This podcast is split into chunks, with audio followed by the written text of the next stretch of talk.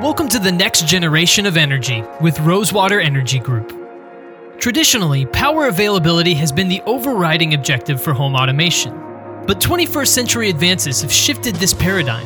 It's no longer a question of power availability. The real question is how good is your power? Our podcast explores the shifting paradigm to educate our listeners on the importance of power quality, the foundation upon which premium home automation is built. Hello and welcome to the next generation of energy, a podcast from Rosewater Energy Group. I'm your host today, Tyler Kern, and as always, I'm joined by Joe Piccirilli, the CEO of Rosewater Energy. Joe, it's great to talk to you today. Nice to talk to you as well, Tyler. It's the end of the week and things are good. Things are good. Things are good indeed, sir. And you know, it's been a busy week for you. It's been a busy week for me, and so I'm excited to wrap up the week with uh, with an excellent podcast, uh, talking a little bit more about the formation, the genesis of Rosewater Energy, and we're going to dive into all of that with Mario Bottero. He is the COO of Rosewater Energy. So, Mario, thank you so much for joining us. Oh, uh, thanks for having me.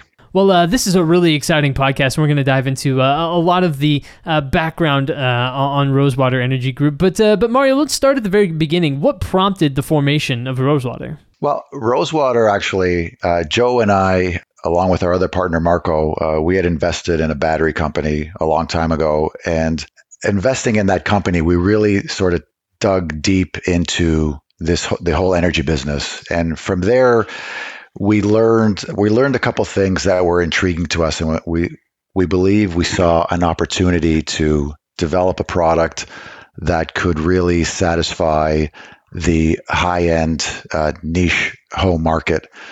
Uh, so we started off by meeting up with uh, many components within that. So we met up with with some of the uh, builders, we met up with some of the uh, custom installers, and we even met with some utilities as well, and, and we really understood what their dilemmas were. So, the utilities, their issue was the aging infrastructure, uh, which every day only gets older. They can't replace it.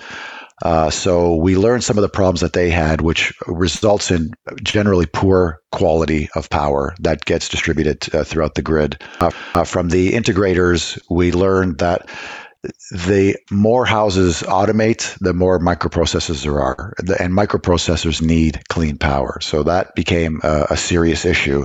And from the builders, too, we also learned that the homeowners having power issues, although the homeowner doesn't realize it, they would see it through faults, through microprocessor faults. Like if there was a, a sag or a surge, you know, you'd have issues with the items that were installed in the house. So we realized the only way to deal with this was to create a power conditioning, backup power, uh, surge protector type unit.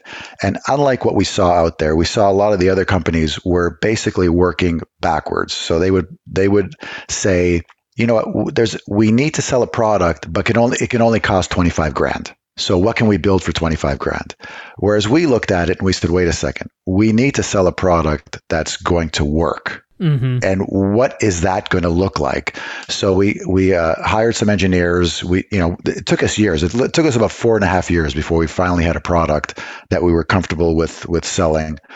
Uh, we went through a couple different engineering groups and a couple different manufacturers till we finally came across one we were extremely happy with. They designed a product that did everything we needed to do. Then, after that was done, we said, okay, now what does it cost? And when we saw the price points and we saw what it was doing and we saw what the other people were doing that were, you know, trying to sort of compete in that market space, we realized what we had was actually uh, the only solution for that, for the problems that all these people were having.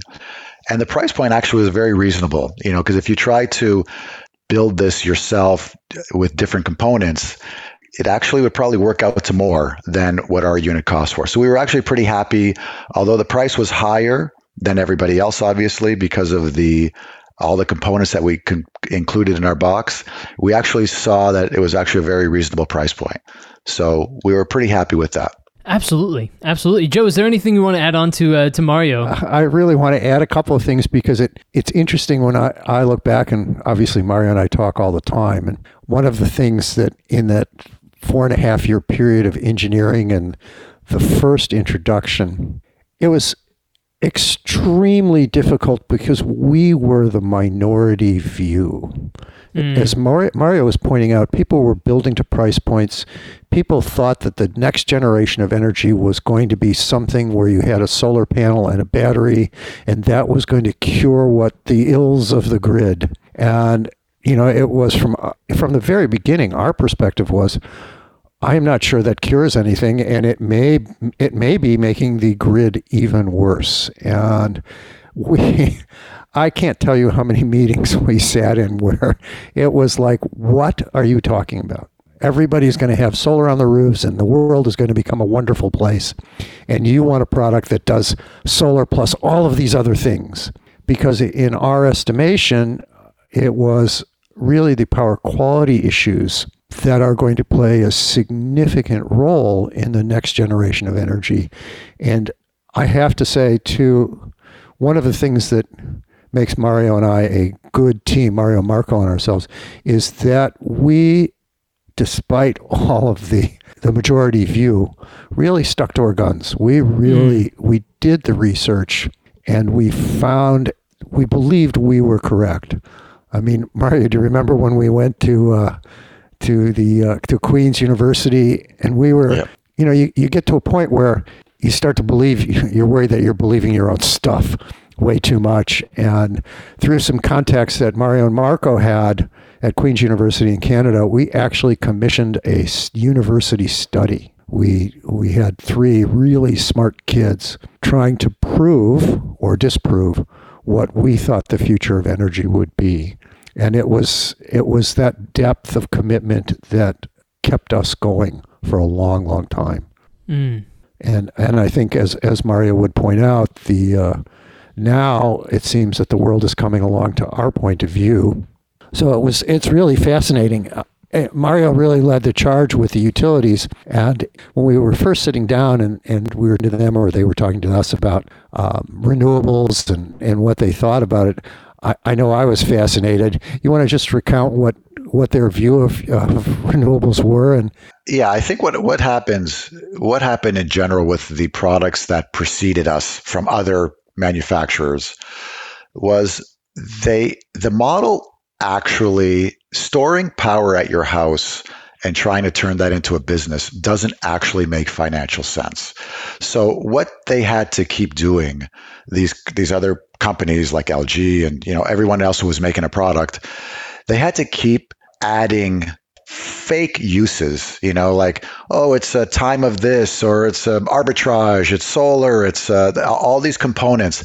And from the utilities perspective all, all those things did was muddy the waters for them because solar production is some of the poorest power quality that you can get.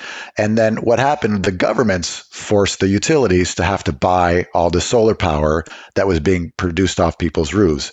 And the so, and the, the utilities were not happy about that. So a lot of, a lot of what was being forced upon them was not for their benefit or for the consumer's benefit because the power quality generally was poor. And one of the things that Joe and I see, Joe, our background, I mean, we're entrepreneurs. We have we've we run and have run successful businesses. And when we got into this industry, we noticed that a lot of the existing people who were in it, they live off subsidies. You know, they basically, it doesn't matter if this product doesn't work because the government's going to write us a check and in three years we'll be doing something else anyways because this thing that won't survive. Whereas we looked at it we looked at mm-hmm. it as how do we make this a real legitimate business? And one of the things that we saw uh, early on too was that the people made the utilities the enemy and we never wanted the utility to be the enemy because you need the utility. Without the utility you you have no grid. Without a grid you have no streetlights. You have you know you have no power that's going to keep society going. So we want to work with the utilities. So part of part of our business model was actually being friendly with the utilities. And that was they actually told us in one of the meetings we had with PJM they were they were like basically like wait a second we're not the bad guys. you know, like everybody tells us we're the bad guys. Like you guys actually, you know, want to work with us. You know, so it was interesting the way we the way we always approached it was how do we make this a legitimate, viable business? And it boiled down to having a product that at the end of the day people needed. The homeowner needs a zero transfer time. The homeowner needs power quality you know so we provided those things the utility needs widespread distribution because to build a 100 megawatt facility 500 miles away from where it's needed doesn't make sense because you lose the power loss you have in the lines and the traffic the congestion of the lines and the quality of of the infrastructure deteriorates from all that power. So the best way to do it is to have it localized uh, in the actual end user's place. So we, we learned that as we studied it and, and it really it's we're seeing it now starting to pay off. Everything we have done in all of our meetings, instead of taking an adversarial position, we took a position of wait a minute, how does this work better for all of the players? I very specifically recall the meeting Mario brought up where the utility was actually shocked that we said, hey, no, this is a deal that, you know, this is a, an idea that works for everybody. No, you're not the enemy. They, I mean, one guy was just like, he went on for 10 minutes. He was stunned that that's what we are proposing. Right. And the same is true when we sat with builders. Yeah. Hey, we recognize your problem. How do we create a solution that makes sense, that solves your problem, and it all leads to the same place, and that is the satisfaction of the client. You know, there was no standing on a soapbox. Uh, you know, we want all the oil companies to stop drilling, or we want the nobody to charge. Electricity should be free. It was it was really a position of wait, what makes sense in the long run, which is why we are so focused on what does energy look like, not just tomorrow, but five years from now, ten years from now because you mm can't to mario's point you can't just say okay we're going to take down the grid. That's not going to happen. We'd have we've had we'd right. have society in chaos.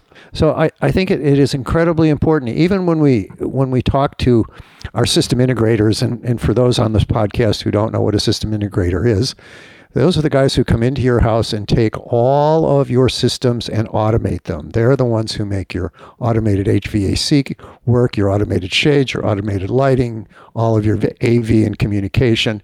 They're the guys who are the experts in making in automating all everything in your house and creating what modern day convenience is expected. And we spend a great deal of time mm-hmm. talking to them about, hey, what goes on in your client's mind. What are the dissatisfactions that your clients run into, and what are the causes? Uh, and I think it is because of our entrepreneurial background that allowed us to look at it from wait a minute, there are problems out there that we believe we can solve, and we believe we can solve them from a non-adversarial point of view. You know, from from Mario's point of view, I think, and I'd be curious to get some more input from him on this. I come from the sort of audio video automation world. All of my previous businesses have been involved there. Mario mm-hmm. comes from building, uh, not only his early career was in the restaurant business, but he's a, a, a developer. And I know it had to be interesting for Mario, I think, to walk into meetings with integrators just to see what this entire world looks like. And of course, now he's a part of it. I don't know, Mario, what were your thoughts when you met the first group of integrators and the stuff they were doing and the problems they saw? Well, you know, it was it was interesting because they dealt in a world that was I'm not going to say foreign, but in a world that was like people want what they want and they price wasn't an issue. It's just they needed to get what they needed to get, and that's the one th- one of the things that really played to uh, our, one of our strengths. Ultimately, was designing the product based on what people ultimately needed. You know, so it was it, it was interesting meeting with those first with those first groups because it was an eye opener for sure. It was an eye opener. You know, I'll say that it's it's particularly interesting to me that you didn't take that adversarial type view towards, um, you know, towards the utilities and and you know towards the grid and you know things like that because I think it would have been really easy for you guys to go into this with an us against the world type mentality, right? When you have the minority view, that tends to be the way that people view things, but you guys didn't take that viewpoint, and I think it's been to your benefit, right? I, I think it has been a key advantage. Yeah. It is, it is that attitude that allows us to really bring out real thoughts from people. Uh, Mm. Because, you know, as, and Mario, who's very skilled at this, when we're meeting as an adversary, nobody's going to tell you the truth. Everybody's defenses are up. Right. You know, everybody's going to take a, you know, draw a line in the sand and, you know, stick out their jaw and just, but that's, that's never, that's never been our position. And I, I think, I know I, I tend to sometimes get overly passionate and, and Mario's, at, fortunately when I'm that, Mario's the rock in this and he has been, uh, he has been particularly good in this, making sure that we are always in a position of how do we create, and I hate to use the cliche win-win, but how do we create the best situation for all parties involved? Yep. So I think Tyler, to your point, it, it has been extremely advantageous to us, and I think has has led to our to where we are today. To you know now we have people really looking at our product and looking at our it's more than our product. They're looking at what we do, what we represent, and go, wait a minute, that's actually what we need. Yeah. Mm-hmm. So from uh, again, from my point of view, it is that openness that was really, really the the underpinning for what Rosewater does. It is always. Yeah. Uh, Mario uses a phrase all the time, and the phrase is a very simple one. It is "think it through." Hmm. And if you look at it, now, and Mario, maybe you can expound on what you mean here, but you know that to me has been the underpinning of Rosewater. Well, we- we've always had the long-term approach. Uh, you know, it's always interesting, uh, and I- and I think for me personally, I, it's one of the things I've learned from real estate. We develop, you know, developing real estate. It can take a long time. Like short-term in real estate is three or four years. Uh, average is probably seven years, and a long-term project could be twenty years. So when when we started this business off, it was never like, oh, we needed to hit a home run in our first year, otherwise we go broke. No, we were well funded. We, I mean, we, we were using our own money, so we were well funded, and we understood it took time to build to build something because something that's a, a real bona fide, legitimate company doesn't just happen overnight. It you know you have to build it up. You have to you have to have people have to be confident in your abilities. You know you have to be networking. You have to be getting out there. You know we constantly uh, when we go to our shows, we're constantly listening to the feedback from the people that we're talking to because sometimes people who sometimes people who aren't involved have really good ideas, you know, because it's something like we, when you're so involved in something, you sometimes don't look at it from every angle because you're you to you start to put the blinders on a little bit and you start to focus on certain Right. things. So we'll talk to people and they'll say something and it'll be like, "Wow, you know, I didn't think about that." And, and the next, you know, the next year we've implemented that idea. You know, we'll go back, we redesign some certain things. So we're always looking to improve it. We're always, you know, we're always doing what we got to do, understanding that, you know, it's it's a long-term project where we're still at the early stages of where this company is going to ultimately be, and it's exciting time. I mean, we're you know, our sales are coming in uh, consistently now. Constantly getting calls on it. Uh, we've developed ourselves to the point where people are calling us that we don't know, you know, and that's awesome because that means word's getting around, and that's exciting for us. Definitely. Absolutely. Absolutely. So, Mario, you mentioned just all the different people that you guys met with at the outset. You met with utilities, you met with system integrators, you met with builders, um, and then you also analyzed data and you looked at all of the underlying numbers. What were some of the primary conclusions, and, and, and what did you find from doing your due diligence by speaking to all these groups and doing the research yourself? Well, we found out what exactly the product needed to look like, you know. So from that, once we understood what the product needed to do, then it was from there we needed to find the entities that would be the manufacturer, the, the engineering company, the manufacturing company. Uh, so we got out to do that. Then we started to, you know, putting putting pricing together, and then we went back to the builders and this and the uh, system integrators, and with some numbers saying, "Hey, this is what it's looking like." And I, I'll be honest with you, I don't think there was anybody that's ever said, uh, "Yeah, no, doesn't work. It's too much money." You know, it was it was basically like, "Okay, what does it do? This is what it does." And it's like, oh, Mhm. "Okay, yeah, that's what I needed to do." You know, so it honestly was that simple. To, you know, from that perspective, it was like, yeah, that's what we needed to do. We always looked at it from satisfying the the customer. The customer needs to be happy. If the customer's happy, the builder's happy. If the builder's happy, the system integrator's happy. Like if they're everybody's happy after that, because one of our installations, and uh, I want to say it's uh, in in the Hamptons, their installer before he installed our product he had service he had a, he monitored for a year of service calls after he installed our product his service calls went down like 85% Wow. You know, and that's amazing because that yeah. means the homeowner's happy. And if the homeowner's happy, he's going to easily be more likely to recommend that guy to his friends. And, you know, like every, every, everybody wins from that. You know, it's a, it's the perfect situation. I think it is important to understand that what we learned, we learned by listening. And, and mm. certainly Mario's point about, you know, people who are on the outside sometimes because they are they can see the forest for the trees as opposed to being in the forest. They really do come up with excellent thoughts. We continue to learn that the being the allies rather than the adversaries is really critical to success.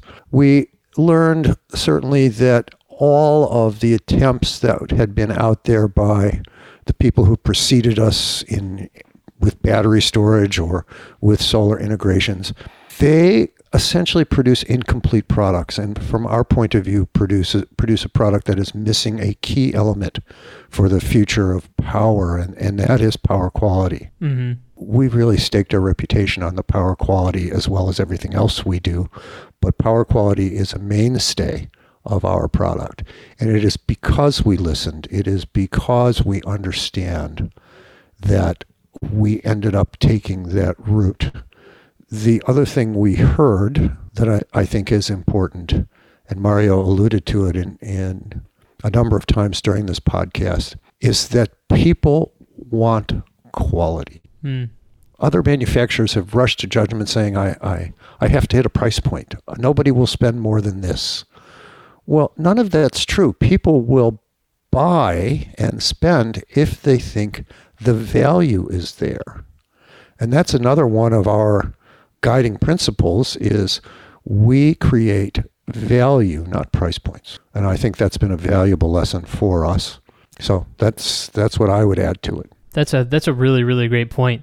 That's a really great point. So uh, Mario, you heard Joe there talk about how um, listening was was what came first. But also, I, I, think there's an aspect of everything that you do at Rosewater Energy and that that requires some education of of people, right? You have to uh, then explain what the solutions are and what the better way forward is, right? So, how have you taken a dive into education and really begun to share with people exactly what Rosewater Energy is about? Tell me a little bit more about those efforts. Well, actually, I think Joe probably answered that question better because he's the guy who's doing all the seminars and everything. you know, to your point, Tyler, it is really an educational process. You know, first thing you have to do is overcome all of the noise and misinformation that's in the marketplace. Right. And and that's always, you know, it's it's like you're starting out in a hole because people have made or have all of these notions that are essentially incomplete thoughts. So it's all of a sudden going, well, wait, wait, wait. That's only part. And we have been very, very active in becoming citizens of a community. For instance, in the world of system integrators, we have worked hard to be citizens of the community where people can rely on what we say. We pride ourselves on our availability to our system integrators and their clients, and not availability from a strictly sales point of view, but availability from an intelligent design and engineering point of view.